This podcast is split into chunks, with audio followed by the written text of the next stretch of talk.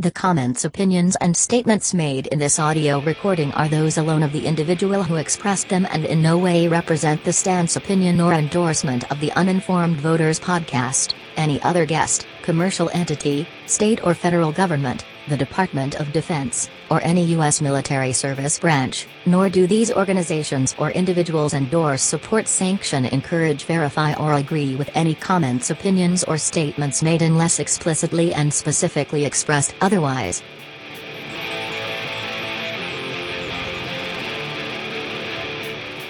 So, Steve, what did you clap for in, in the State of the Union? Uh, I I clapped for the the gratified and embiggened economy that. Uh, Oh, I like that. I like that, that word, embiggened. Yeah, Uh, what'd you clap for, Aram? I clapped twice, once ironically, once non-ironically. Um, the the ironic clapping was at the end of his State of the Union because it was over and I didn't have to hear him anymore.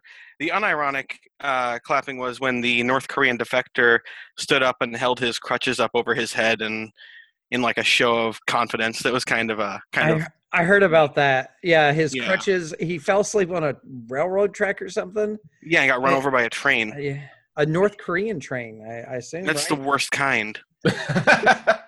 It's like by far. Is it like Flintstone powered? I mean, like it's, it's say North Korean train. It's either like a classic. Oh, we need John here, and we, we can get into Yeah, locomotive chat quick. I think it's Juche powered. I think I, it's. I think we know what John's topic for the B block is next week. yeah, John. What kind of Juche-powered- trains do they have? Juche powered locomotives, John. Go. I like it. John, go is like go. Like you got a wild dog on a leash. And, and I, I think about I, it's more like the remember the little cars that you would pull back on the hardwood floor and it would wind it would Yeah, wind but a little gears and you shoot those pull fucking sparks out of the bo- bottom. it, Like and you let it go and it would go You know, they Uh, think one of those one of those is responsible for bringing down the Hindenburg. I'm not even joking. There was no, One there of was those a toys? one on board. Yeah, a kid had one of those on board the Hindenburg, and somebody took it away from him during the flight at some point, and then they think fuck, that he might have gotten it back, with it. and he played with it, and then yeah, you know what happened. wow Don't Oh, play with man. anything. so yes uh Aram and I suffered through the State of the Union so that our, our audience didn't have to. Or if they Uh, did, they can. You're all joining them in solidarity. Yeah, you can commiserate with us. Uh, so this was the third longest State of the Union in history uh, at I- 80, minutes 80 minutes. Now, was it true that it was the most watched television in the last ten years? No. I don't know. No, know it wasn't. It Damn wasn't it. even the most watched State of the Union. Yeah, so- Ooh, which one was? It had to have been a Bush one. I- I was gonna say it'd probably be a B Rock one. He was he, the guy was a- Yeah. a, pretty good orator. it was. Um, so just some really, I'm just looking through the um the the page of notes here that I have. Um, I guess my basic takeaways on this were, uh, he was pr- his teleprompter discipline was pretty high. He was he was pretty consistent, but it's also very clear when he goes off prompter. Like there, you know, he he feels something doesn't have enough superlatives in it, and so you get a you know a Embiggened. or a very right yeah you get you get some some greatly or bigger or greater thrown in there. Um lots and lots of of economic credit taking uh and and they are absolutely this is what they will run on in in 2018 the they're the it's pretty clear that the gop uh attempt to stem the the coming wave in 2018 is going to be an economic message. Uh, Now, didn't didn't the the the Dow like tanked the day after, right? Yes it It, did by- it, like the biggest 600 drop it. Yeah, the biggest drop in ten years or so, or twelve Yeah. years. Yeah, but the Okay, Dow they- is they the had Dow nothing is- to. the- yeah, but the Dow.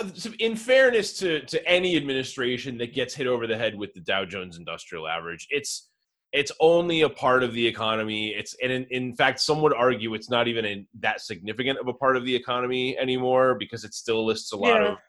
It, it, it, that it, there's an It's argument that under, Bitcoin. Yeah, yeah. Uh, there's an argument that it underrepresents uh, the tech sector in America. Um, That makes sense. so, but yeah, you have like something like Disney there drawing Right. in like a bajillion D dollars. right. Uh, there was uh, a lot of sort of jingoism. It was very on brand. This was a very Trump brand uh, speech with the establishment lens set in front of it, right? I was So going to ask, was there a lot of like, you, you know, was there a lot of party line stuff that you you saw or influence in it? Oh yeah, I mean it's you know the the there was lots of trumpeting of the the tax plan. You know that was that was the big achievement. I mean I mean that was all that was fairly predictable because it's the only achievement they had this year. But there was also you know he also went so far as to claim that he had successfully repealed uh, Obamacare by canceling the individual mandate, um, which is debatable uh, to say the least. I think. Um, there was a there was a really choice line Aram i'm sure you remember this one when he, he when he started talking about uh, introducing uh, his eh, his domestic plans for energy and infrastructure and he called it uh, beautiful clean coal he, how he lifted all kinds of restrictions Ah, beautiful yeah. clean refreshing coal. coal. yeah That was a pretty good moment. I think that, and then when he was addressing, I think it was a border patrol agent he was using as an example, and I think the guy's name was CJ, but Trump goes, "Oh, but there we got DJ or CJ." You It's know, my man. yeah Yeah, he told me to call him either one. Like, no, he didn't. He told you to call him, Call him either one. And you fucked up. Like that's My man. happened. My man TJ over there. Yeah, I know that's not his name. He's cool with it. The J is the only important part, is what he told me. It doesn't matter what precedes the J, as long as you have the J there, I will respond. You know. I do remember that. Um, there was th- so the uh, the really clear takeaways here. Uh, there was a really sort of again a, a relatively predictable um, immigration messaging. You know, someone think of the children with a lot of MS-13 references, and I was going to ask, like, that's like that is that's the new Al Qaeda right now. That's the Al Qaeda yeah, in America. That's, that's the yeah MS-13. They're in your house. They're yeah. in your grocery store. They're getting you. Actually, They're the- they're the know how much we want to talk about an actual gang on the on the air though. But They're the new hotness in things to be afraid of if you're a middle American. Yeah, and I think that I think targeting them with the State of the Union is going to do pretty much the same thing that uh, happened when Colin Powell, you know, pointed the finger at uh, Zarqawi in Iraq before the the Iraq War. You know, he went from being a nothing, and not that MS-13 is nothing; they have a reputation already, but they went from being one one entity to overnight they've been identified as the biggest threat to the United States. Right. That lends a lot of credibility and a lot of credence, and so like you got to be careful with that kind of rhetoric because you, you might legitimize your enemies in the process of trying to delegitimize them. And in this case, a lot of people could die as a result, just right. like If- the Al Qaeda example. if you make recruiting videos for MS-13, you're using that clip where where the president of the United, the president of the the biggest country in the world is calling you out on national television, right? Because he's clearly afraid of you. Yeah, Like- exactly, exactly. Yeah. ooh, that's a good point. Uh, so basically, immigration is a zero sum game to this administration. This is all about um, they took our jobs. Uh, someone think of the children. Um, and when it comes to uh, any offers about DACA, it's these these four pillars. DACA is one of them, and then the other three are basically you know party fever dreams. They want funding for the wall. They want to end chain migration, and they want to end the diversity lotto, um, which are all of course, inadequately defined terms in, in public discourse anyway. Um, but it was a pretty cut and dry. This is what it costs for you to get DACA Democrats.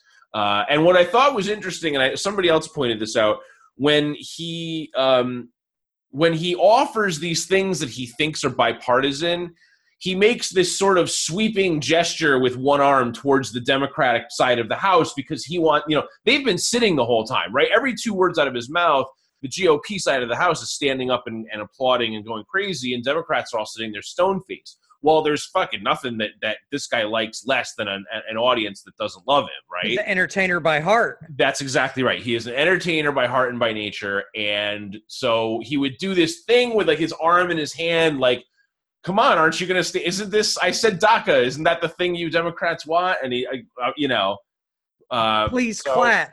please clap. Yes, it was his please clap moment. Um, I thought that his the the the latter probably the latter 30 minutes at least was all foreign policy stuff. Uh, and it was pretty grim. Um, he's really excited to get funding for more, bigger, better, faster nuclear weapons.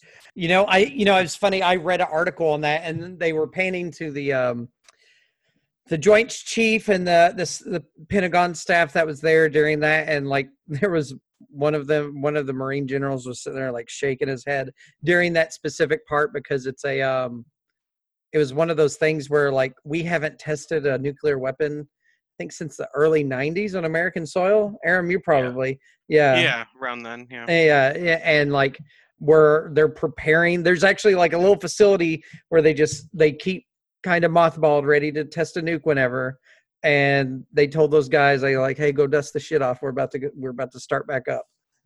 Yeah, they had a nuclear posture review that was released uh, a couple days ago, and um, it was the first one in a couple of years, and they basically started talking about new nuclear threats to the U.S., including like this new Soviet or Russian rather um, uh, nuclear torpedo The of some super torpedo kind. that can super yeah. torpedo, and then they're also thinking about the Russians want to chain nuclear weapons to the ocean floor to act as a like ocean-based ICBM field, basically. earthquake Um, simulators, maybe. Yeah, exactly. That'd be kind of cool. Um, but yeah, there was a nuclear posture review released, and as at the, as they were giving the press conference, the uh, Lawrence Livermore National Lab, I think it was, was tweeting about uh, why they think tater tots are the most uh, the best fried potato. Well, I mean, he's not wrong. I mean, the boy ain't wrong. people, so you know. hey, you know, uh, your dietary, uh, your preferences don't have anything. They don't correlate to your intelligence. But in this case, he's very smart and he's he's tweeting about great things. exactly, exactly. Mm, true. man, I can go for some tater tots right now. I You know, uh, tater tots is actually short for potato toddlers, um, which is kind of, Oof. you know not Huh. okay. Tuber children. That's also there. Uh, Child of also- Tuber. So I also thought this was kind of interesting. Uh, I think probably like a lot of Americans, I didn't know that this was still a thing, but he called for the um, the sequester, the budget sequester, specifically to be removed from the Defense Department. So I didn't know that. I Yeah. assume he's talking about the 2013 sequesters that that went into effect as part of the deal to research. No, they they were ten years. The uh, Okay. So yeah, that was a ten-year deal when they went in, um, and that's what got us out of the um, shutdown. Then uh, Okay. that the sequestration would take place, and now we're still in place. And there's like, uh, I mean, there's like they, people found ways to to continue business without it, but no, they're still in place. Uh, uh, government wide, not just. Uh, Absolutely, yes. Not just Department of Defense, uh, complete government wide. All agencies still have their sequestration, um, whatever stipulations from 2013 in place. so that's interesting. So he is calling for it to be removed just for the Defense Department. He wants to fully fund our military. I, I think it's worth noting we did sign a seven hundred billion dollar defense bill this year. Uh, yes, How much yep. it was? Right. yeah, something like that. Um, I hope that's enough. I, that seems like an awful lot lot, of- money. A lot of money. That's a lot of clams. You know, I was reading a um this is a book I read a while back and it was um it was on a I, some retired general and it said, you know, the the majority of actual top brass call for like hey, give us less money because baby's hungry and they just give baby money and they think that's what fills baby up. But they said, you know, if you force efficiencies on people or you force people to become more efficient, it actually improves effectiveness along with it. And we're not saying like you know take a you know a ten percent across the across the board cut or anything like that, but like a two percent cut. If you two percent from the top to the bottom cut, and you know you have to you have to change the way they operate, and especially with the way like military acquisitions and everything has to go, um, then it, it would create you know it would innovation ingenuity people actually have to think instead of just being like ah fuck it we'll do it we'll do it tuesday you know Right. so Um, it's that's interesting because I, I I so I haven't read them, but I guess a bunch of like Rumsfeld memos were released recently, And I don't know if you guys remember, but when he went in, uh, when he was appointed, he he had a big hard on for uh, inefficiencies in the Defense Department. He was all about almost exactly what you just described. That like we can force better, we can get better results by forcing efficiency, and then uh, from what I understand from you know from synopses, the that the the his memos post 9-11 just take a complete They're turn gone. away from that, right? Like he's it's a it's a full on embrace of yup, spend it, whatever it takes, all the money, let's do it. Well, I mean, you probably remember his quote right after, right before, right when we went into Iraq. He's like, "You don't get to go to war with the army you want. You have to go to war with the army you have," or something like that. Right. It was, and it was really taken as a, you know, and members of the military it was taken as kind of a slight. It's like, well, are you just saying we're not the military you want? Like, what do you want? Why are Yeah, you going to war if you don't want? Yeah. you don't Yeah, right. the army you need. One of the memos, um, just since you brought them up, I actually have it saved because I have a screenshot of the memo saved because it's it's the worst thing I've ever read in my entire life, and every bit of it gets worse than the previous bit. And here it is. It's a memo from Donald Rumsfeld that reads, "Here is a memo that follows up the memo I sent you the other day about getting DARPA to work on the problem of security for airports, airplanes, and seaports. Newt Gingrich wrote the memo, and it's first rate. It, just- every part of that is worse than the previous. Uh, you know, like, you are absolutely right. I mean, yeah, Newt Newt Ging, invoking the name of Newt Gingrich is like that's that's that's the poo poo icing on the doo doo cake. It's top notch. God, That's right. He was was he Speaker of the House then? I think so. No, No. you know, in 2000, I thought he was out. Oh, I don't know when this. then. I can't came out. remember. I can't remember because he was he was Speaker of the House in Clinton times, right? Yes, Yeah, he was then, but I don't know. I don't know. He was cheating on his wife, or well, she died, so I guess yeah. rest in Newt's peace. Newt's Newt's another piece of work. He's top top notch, Yep. top notch memo boy, though. Uh, so uh, yeah. So just to wrap up with State of the Union, which we probably should. The what I my takeaway on on foreign policy was that it's Bush doctrine, plain and simple, right? I mean, it's he went after North Korea, went after Iran. I mean, if there's anywhere where the establishment has really made the best, the greatest impression on Donald Trump, it's absolutely in terms of foreign policy. I don't I don't think I don't think there was a trace of what you might call Bannonism in the foreign policy last night, or in much of that State of the Union at all. Uh, what do you, did Aaron? Would you do you think I agree. I agree completely. Yeah, the foreign policy was like just yeah, middle of the road conservative Republican agenda. It sounded like you know Was yeah, like the you're saying, kind of like Bush did they doctrine. invoke the axis of equal evil? No, I was expecting it actually. I mean, if you bring up say- Iran and North Korea, that's two of them. Right. Well, we kind of destroyed the other ones. so Yeah. it's- now it's just like the, the line of evil. Obama took care. Of, Obama This- took care of uh, that one for him. the Yeah. seesaw of evil. Uh, he took credit for he took credit for defeating ISIS. Yeah, he did. Huh, That's hey, congrats! Hey, everybody, let's please clap. Please clap directly into your microphone, Yeah, as the president does uh, for defeating ISIS. for defeating hey, ISIS. hey, hey, guys and gals in Syria and Iraq, the war's over. Come on home. I know, I know you're all like it's Monday afternoon when you all get this, and you're all excited. Hey, boys, pack it up. Since he since he started making the "We defeated ISIS" announcements uh, a couple months ago, when the Russians said it, uh, the coalition has launched an additional 450 plus airstrikes on ISIS. So mission accomplished. Um, Yep. Knocked Oh. the ball out of the park. There. Yeah.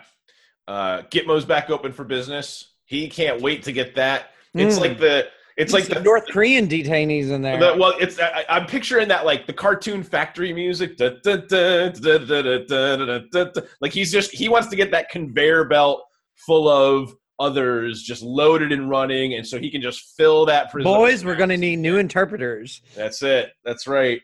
Get them all in. Um. So yeah, it was.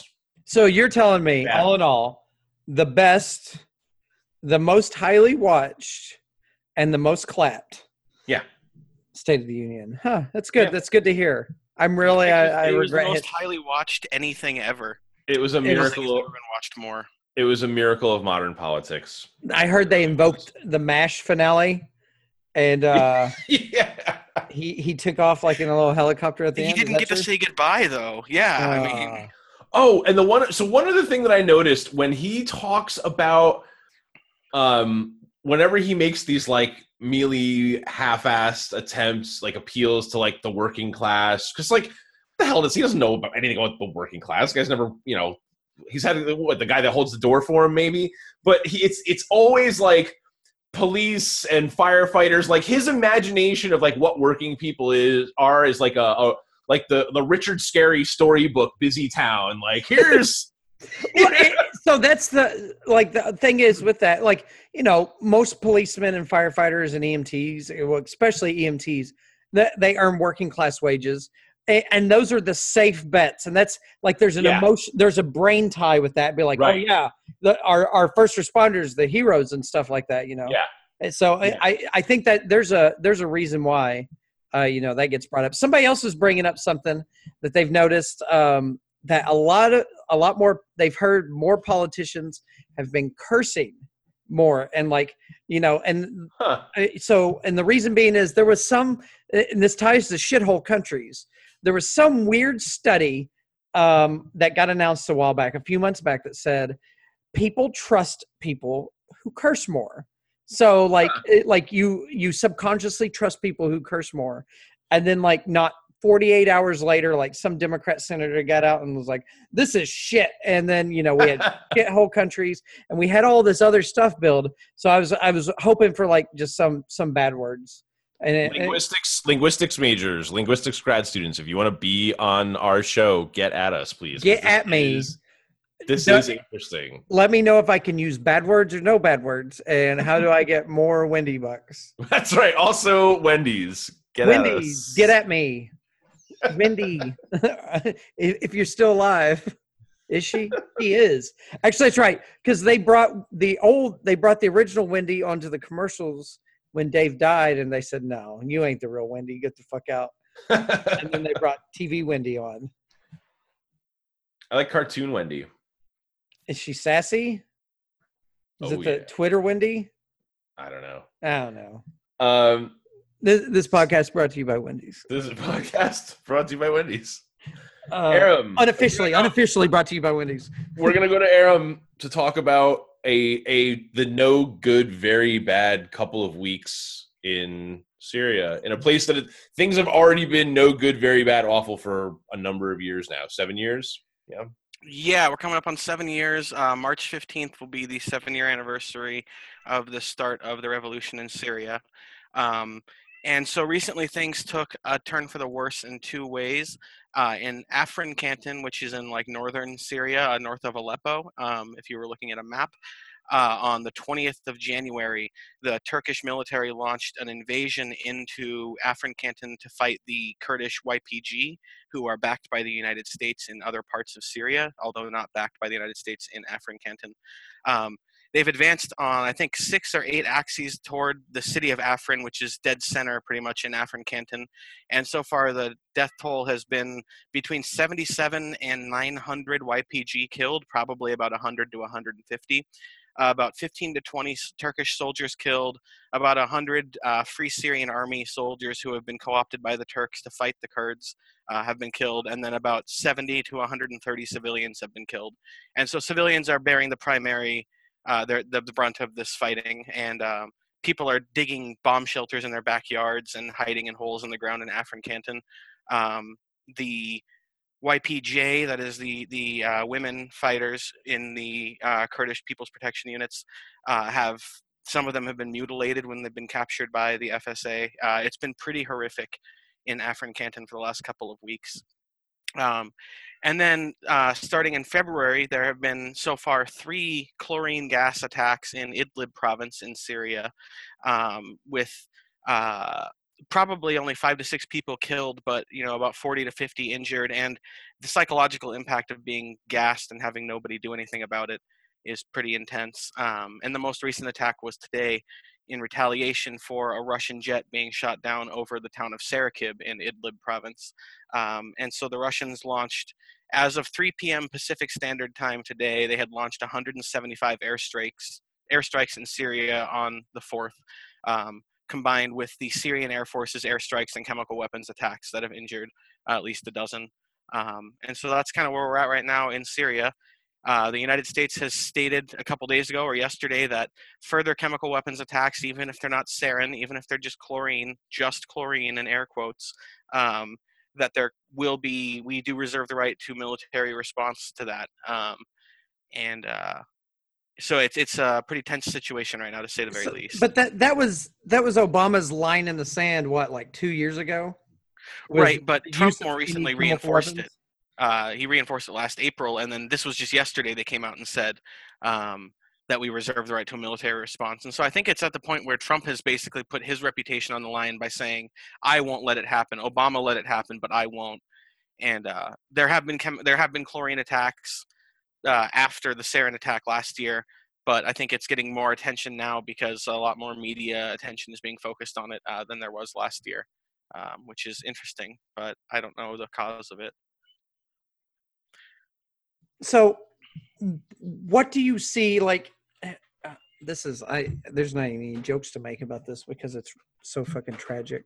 What do you see? What's happening? What's the way forward? Or like within those circles, what's the anticipation of things to come? Like, are they going to just continue like this just massive civilian bombing, or you know, in the response of one aircraft being shot down? Or like, like really, what's what's happening? Well, so it's interesting because eh, on the one hand, the Free Syrian Army in Idlib province is largely being pulled back and put into Afrin Canton to fight the Kurds because they mostly answer to the Turks at this. And so the Turks have pulled basically the FSA fighters out of Idlib province, sent them to Afrin Canton, and the Syrian army has tried to capitalize on that in the meantime and has tried to make gains. And so the Turkish military actually sent a convoy of its own soldiers into Idlib province a few days ago, and the Syrian army shelled the, the road in front of it and forced the convoy to come to a stop. And the convoy was kind of held uh, hostage for a day or two before it retreated back to Turkey. Um, and so, what it looks like is going to happen at this point is the uh, Free Syrian Army and the Turks are probably going to succeed in um, cleansing, I suppose I should say, Afrin Canton um, of Kurdish resistance, if not Kurdish civilians. Um, at that point, the Syrian army will probably reassert dominance over the over Afrin Canton, either before or after the FSA takes it. There's two options: either the FSA takes the whole canton and then holds it for a little bit, or the YPG forces in Afrin Canton appeal to the Syrian army for protection. Um, at which point, the Syrian army takes the canton from the uh, from the Kurds. Um, and then in Idlib province, it looks like if the Turks don't stick to their guns, if they were to sign an agreement that sells the FSA out to the Russians and to the uh, Syrian regime, then the Syrian regime would steamroll over them very quickly and retake the rest of the country. So at this point, it looks like Assad is probably going to do a pretty good job of reasserting his, his control over most of Syria, um, which is unfortunate to say the very least. Do So- they have? Or I'm sorry. Go ahead, Steve. so Aaron, for for the Turks, this is not about a land grab or really anything other than punishing Kurds, right? It, it could be a land grab as well. Um, Erdogan has made references to um, the historical ties between the areas in Afrin and like the Ottoman Empire. He made Ah. statements uh, a few months ago about taking Mosul and making it part of Turkey in Iraq. Um, wow. and so yeah it's i mean it's it's these are people who are advising erdogan you know these extremists on the fringe but it's kind of like their steve bannon situation you know like he's not really pulling the strings necessarily but they're close to the person pulling the strings the physical strings and that's alarming in and of itself. Um, so it's just something to keep an eye on. They might try to control the territory in north of aleppo for some time the turks that is The Ottoman Empire, man, everything old is new. It's. again. I was gonna say it's. We're on about a hundred year cycle right now. right, right. That's exactly right. It's almost exactly a hundred years. yeah There's some so really cool clothing that came out of that time, though. So it's That's true That's true.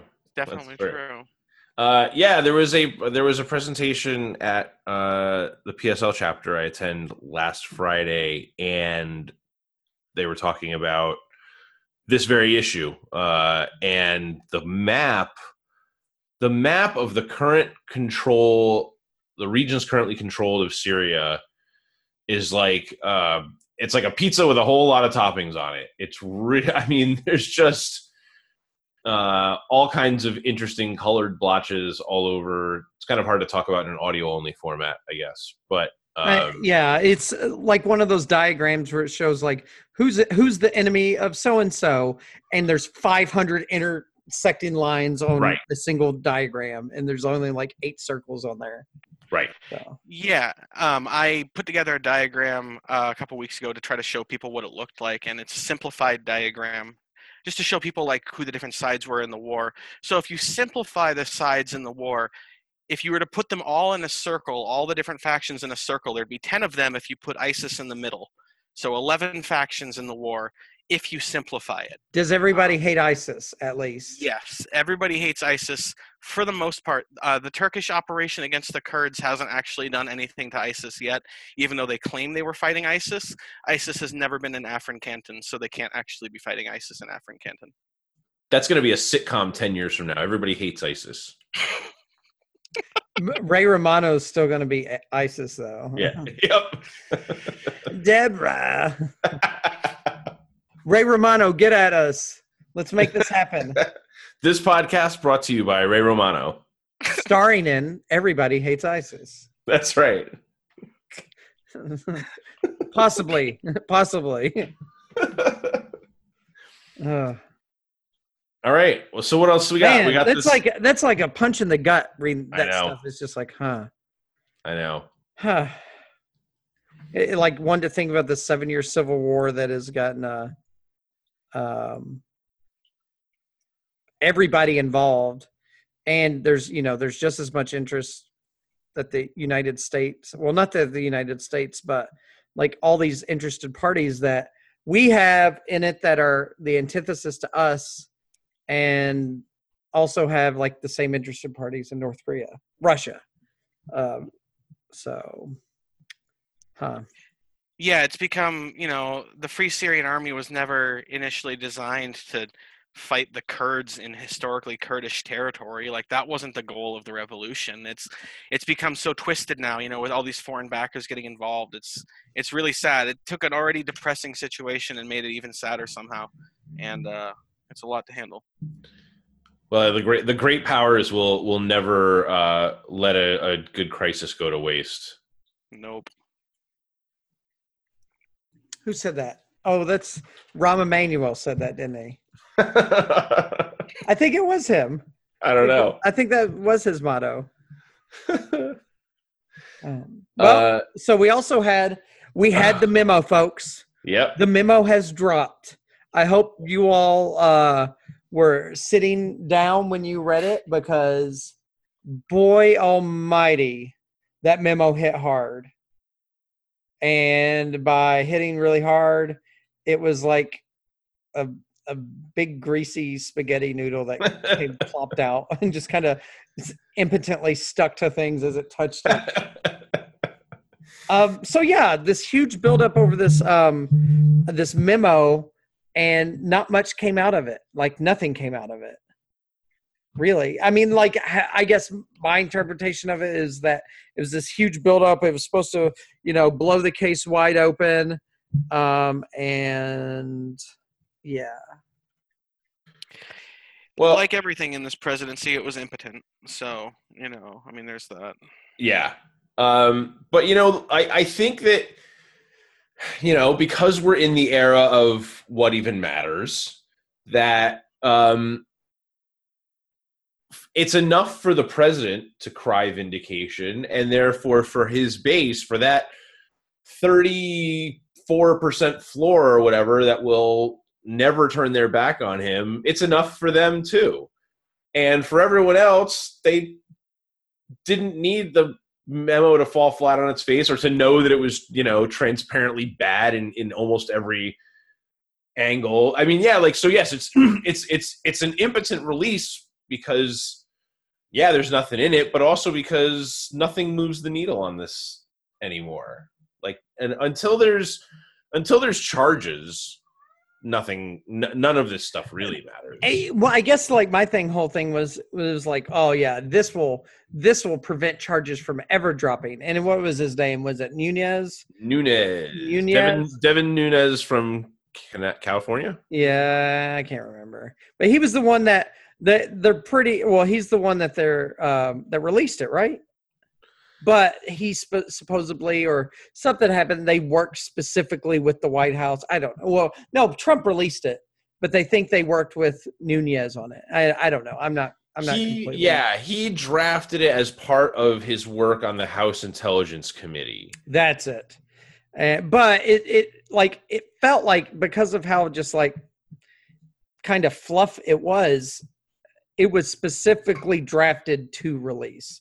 It wasn't uh, Right. drafted as a you know as something that we needed to that would right. actually vindicate due to evidence discovered. It was like no, let's work together, try to make this little weird memo and and make make the prez look a little bit better. Right. It was a partisan is- instrument from from the get go. It was always intended to basically be a, a shield of sorts to to And- cast disparity on the investigation. And if anything, and now like his integrity in the committee is dunzo and i don't think there's going to be a lot of folks like clamoring to work with him We're like when he, he just goes running waving the papers over his head to the white house immediately Well, and uh, and what's his name? So Trey Gowdy, who has, as far as I know, always been eager to, you know, to do frivolous legal stuff. I mean, he wasted what two years of of of Congress's time on on Benghazi, and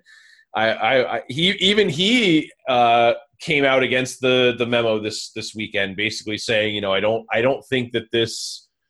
Uh, I don't think that this discredits the the investigation in in any credible way. And now he's also not. He's he's. You can also add his name to the list of GOP retirees this year. He's not running again either.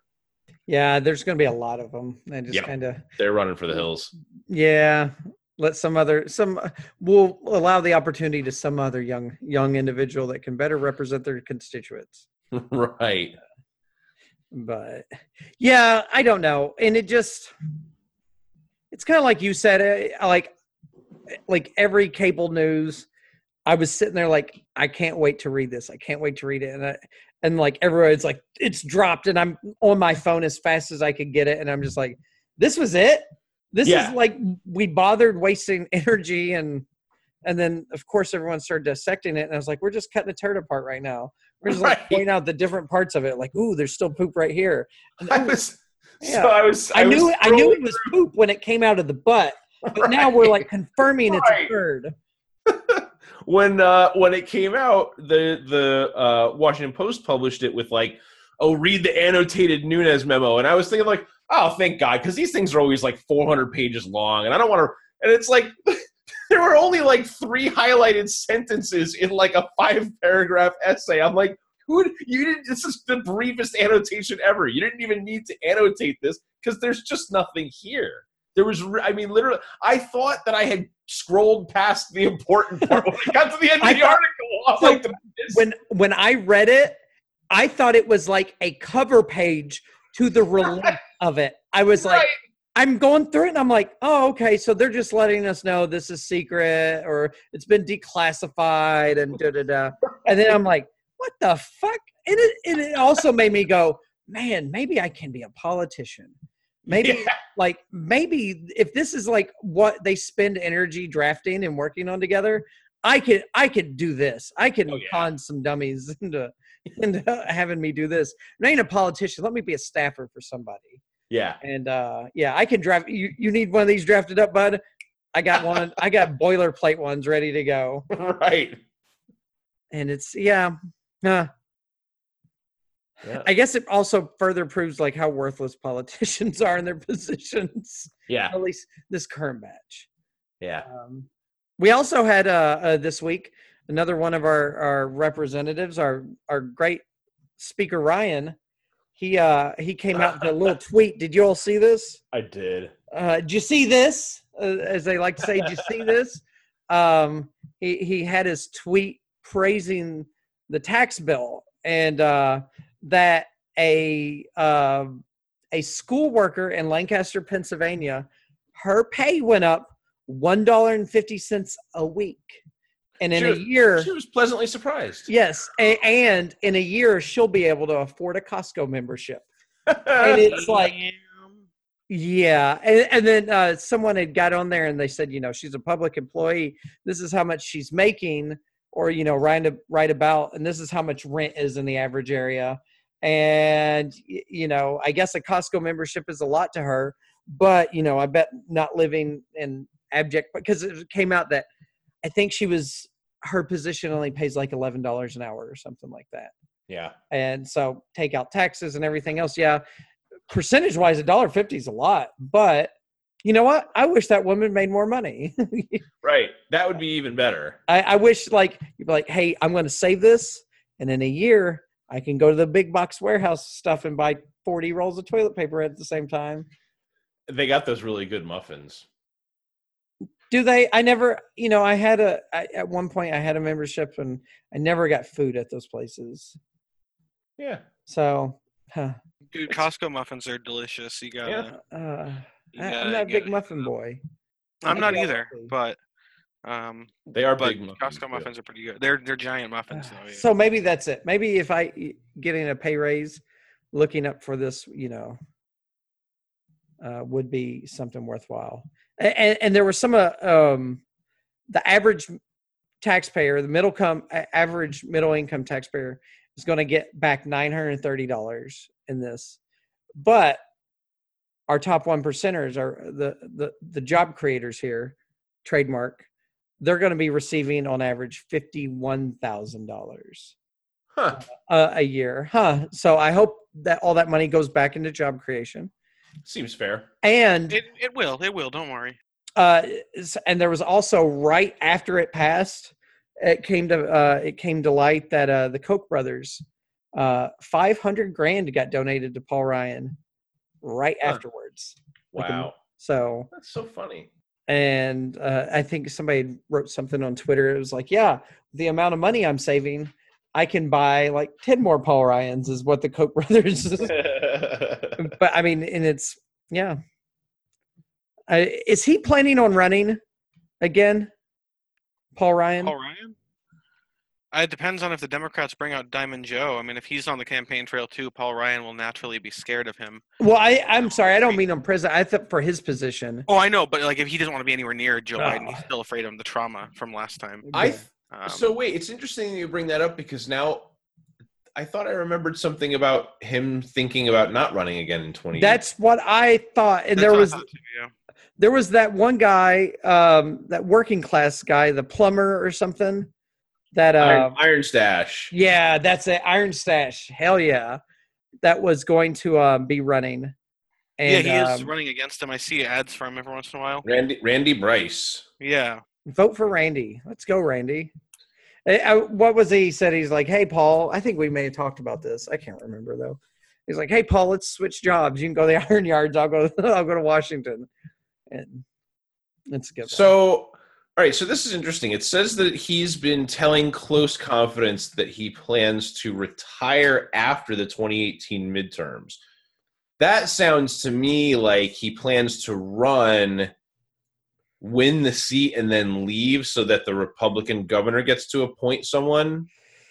maybe That's that's assuming that is will they will did just they voted a Republican in, didn't they? well it's, it would be Scott Walker, wouldn't yeah. it? Oh yeah, that is. Yeah, it is fucking Walker. So if he'll still be in power, if he'll still be governor in 2018 or 2019, then I I think that's a smart strategy. Uh, well, we're got we're consulting with the experts here. Um, but yeah, I don't know what else has been going on. Uh, I I know everybody um comes to us for breaking news. Uh, the Philadelphia Eagles won their first Super Bowl. the Eagles. Uh, they defeated the Patriots, forty-one to thirty-three, and um, I'm pretty sure everybody on the East Coast gets free Wawa coffee tomorrow or some shit. So, yeah, congratulations to Wawa.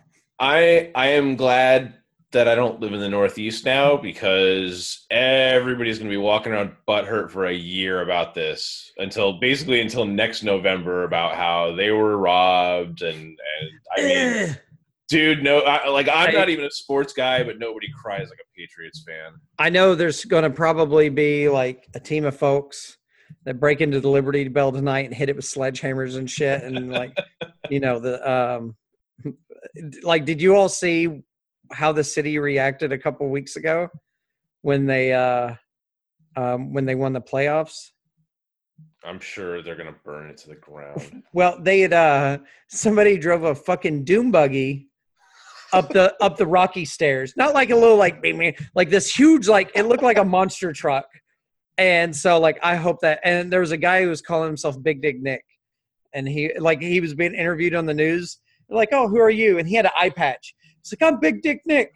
And like they didn't cut away. They just kept interviewing him. I'm like, "Fuck yeah." And so people were like chanting his name in the streets and it was a good time. I'm looking at the. Uh, there's a website that has police scanners all over America that you can listen to It's online. Philly's like ten thousand listeners. There are 1,500 people listening to it. Uh, other scanners have like 10. So yeah, and it says uh, large crowds are gathering at Frankford and Cottman Avenue. Police on high alert. So it's gonna be uh, gonna be a Some fun they night. don't want people going in there ringing the Liberty Bell. It's already got a crack in it.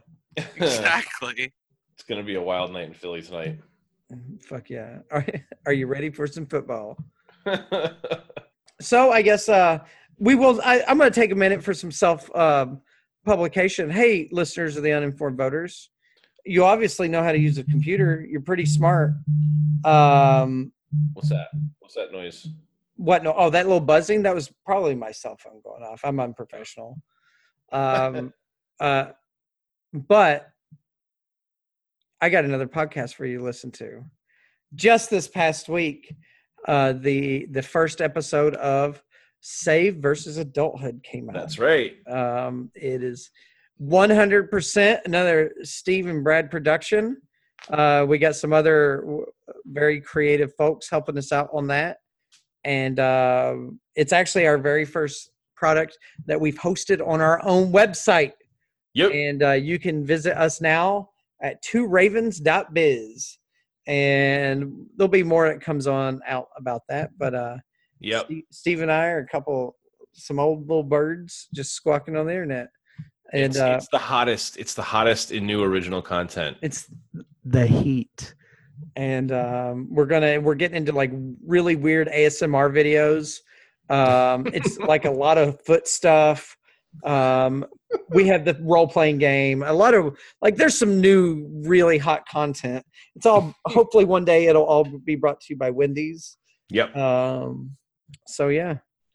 Yeah. So s- yeah, check it out. Check out Save versus Adulthood. It's a fun RPG podcast where we play all kinds of pen and paper role playing games, and there's a we have an interesting little twist where the characters are sort of the same every week, but they're not. So check it out. It's fun. We had a lot of fun recording it. The first episode of chapter one came out, or sorry, the first chapter of episode one came out Monday, and the new one will be out tomorrow, Monday the fifth, Monday, February fifth.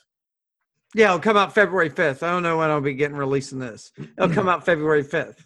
So- I don't know if this will be coming. This should come out tomorrow. So, but, February fifth may or may not be in the past at the time of you listening to this recording. yeah, it may be present or yeah, it'll definitely be the past or the present. Yeah. I know it's like the old timey radio stations. Everybody downloads our uh, uninformed voters and they sit around their phones listening with their Yes. family. Yeah. Yep. We're making, we're bringing the family back together. By the fireplace. Yeah.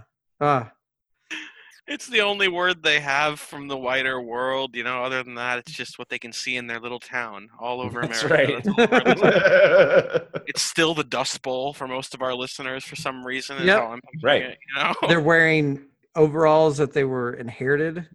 everything's Yeah. black and white. It's weird. You know. There's still a lot of like systemic problems. Well, I mean that's that's our world too. So, yep. but yeah. So what did we learn this week? What did you learn, Steve? Uh, I learned that things in Syria continue to get worse, if that were in any way imaginably possible. And I also learned that the president likes to clap for himself. That's a good one. Please clap. Please that's clap. what that's what brought that's what brought our boy uh, Bush down. Comrade Jeb. Comrade he'll- Jeb got brought Comrade down. Jeb will be back. Comrade Jeb's going to lead the vanguard of the revolution. You think so? No. I saw a portrait this past week of a guy, and he looked. I don't want to say dead on Jeb. He looked close enough. Like every time I would walk past it, I would be like, "Fuck! I wish I could take a picture of this right now and share it with everybody." What'd you learn, Aram? I learned that uh, if you're trying to get a crowd riled up and want them to, to applaud for you, the best way to do it is to encourage them by clapping loudly into the microphone yourself. and it leaves them with little doubt as to what they should be doing with their own hands. That's right. That's smart. Hey, you. you- It's there's a there has to be some psychological law in that. Just you know. Right. What do you think? He got famous and got to be president by not clapping for himself? Come on. It's like that study where everybody stood in the line and they didn't know why. Everyone was just clapping and they have no idea why they're clapping. Yeah, but the whole That's right. Have you ever have you ever seen those psychological studies where they uh like they go in an elevator and everyone's facing backwards, and then Yeah, usually exactly. within like ten seconds they turn around. He's like, "Yeah, you should be clapping. I'm clapping, obviously, and I'm Yeah. the president." And it's like, "Oh God, yeah, uh, let me go." Um, What'd I you guess- learn, Brad? Um, you know, I guess I learned I didn't miss much by not watching the State of the Union, and I need to uh, like completely just block out all major media out of my life and not get all pumped up about some impotent fucking uh, memo that comes out, and I'm just like, "Brr, brr, brr, brr, brr, brr." Yeah. so, but yeah otherwise, yeah. Um, thanks y'all for listening. Subscribe, like, you know the drill. Do it. And give me some money on Patreon, Wendy. Do it. Get us that Wendy's money Give me that Wendy's money. I love you all. Bye. and a lifetime of tendies. The Uninformed Voters intro and outro music was provided and sampled by Attack Squad. To listen to more of their amazing music, please visit them at ahtck.com.